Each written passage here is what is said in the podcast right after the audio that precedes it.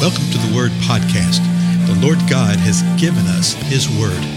Let us learn it. Let us live it. Let us rejoice in it. Spread the Word.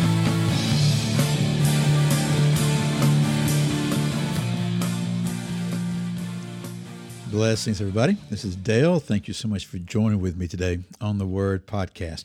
You know, we've been looking at the parables of Jesus of late, and then of more recent episodes, we've been looking at uh, the context of what we're reading with these parables. We saw a parable in the 22nd chapter of Matthew. We're going to see one in the 25th chapter of Matthew. And we do well to look and see what's in between the 22nd, 23rd, 24th chapters. We are now in the 23rd chapter where Jesus has been saying, uh, Woe to you, scribes, Pharisees, you hypocrites. He has been uh, nailing the religious rulers to the wall. And I want to pick up with the next one of these woes. Uh, each one of the previous, we've looked at three so far, are all like one or two verses at most. This one's a little longer, and he explains a little more. So in verse 16 of Matthew 23, Jesus says this Woe to you, blind guides. So he's already determined who it is and defined who it is scribes, Pharisees, and he calls them hypocrites. So now he's calling them blind guides. And he says, Woe to you. And here's what you say Woe to you, blind guides, who say, Whoever swears by the temple, that is nothing. But whoever swears by the gold of the temple is obligated. Now, if you just read that verse, you might be going, What does that mean? Well, let's read the entire thing, and I think you'll gain understanding about what Jesus is saying. Jesus continues, verse 17 You fools and blind men, which is more important, the gold or the temple that sanctified the gold. So here's what they were saying. They said, Whoever swears by the temple, oh, that's nothing. But whoever swears by the gold of the temple, now you're obligated. And this swearing, you know, in our society, we have a bit of a bad taste in our mouth. You know, we'll say, well, you're not supposed to swear, you're not supposed to swear. And yes, in a manner of speaking, you're absolutely right. You're not supposed to. What this is talking about is they're taking oaths, they're taking vows. And nowhere does it say that you can't take an oath. There's several places where Jesus says you don't need to do this, but if you do, then honor your oath. Okay? Don't take the oath, but if you do take an oath, honor it. And what they were saying is that somebody swore by the temple, they'd go, ah, that doesn't mean anything. But if they swear by the gold of the temple, then you are obligated. And then he says, uh, verse 17, you fools and blind men, which is more important than the gold, uh, the gold or the temple that sanctify the gold? So he's showing us that the temple is more important because it's the temple itself that actually sanctifies this gold whereby you are making an oath that you are making a vow with. Well, Jesus continues, verse 18.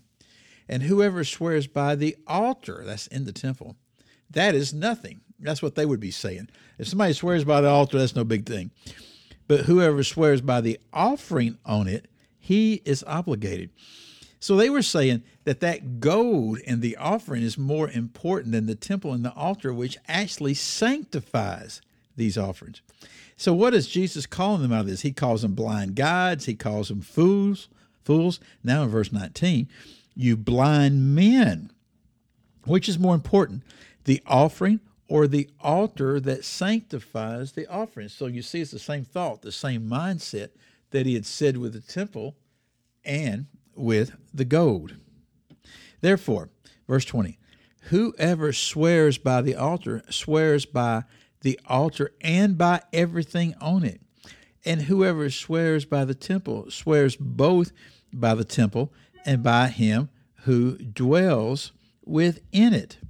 So Jesus is sitting there saying, Why are you drawing these little lines of demarcation when you're swearing these oaths out? Why are you doing this? It's really revealing the nature of their heart. So again, verse 22 And whoever swears by heaven swears both by the throne of God and by him who sits upon it. So look what he's saying. Verse 20 Whoever swears by the altar swears by the altar and by everything on it. Verse 21 Whoever swears by the temple swears both by the temple and by him who dwells within it. And whoever swears by heaven swears both by the throne of God and by him who sits upon it. Jesus is calling them to task.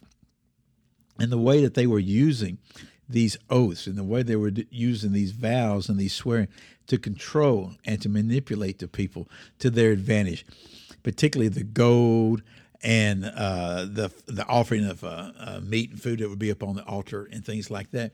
And he's saying, no, no, no, no. You need to examine your heart. You need to see what's going on. And then he closes it out with whoever swears by heaven. When you do that, you're swearing by the throne of God Himself and He who sits upon it, the Most High God. Again, how did Jesus describe these folks that were acting this way? These are the religious rulers. He called them hypocrites. He now calls them fools. He calls them blind guides. He calls them blind men. Even though they thought they saw it all. No, no, no, no. They did not see at all what they thought they saw. Well, again, I'm Dale. Thank you so much for your time, and I'll see you in the next episode.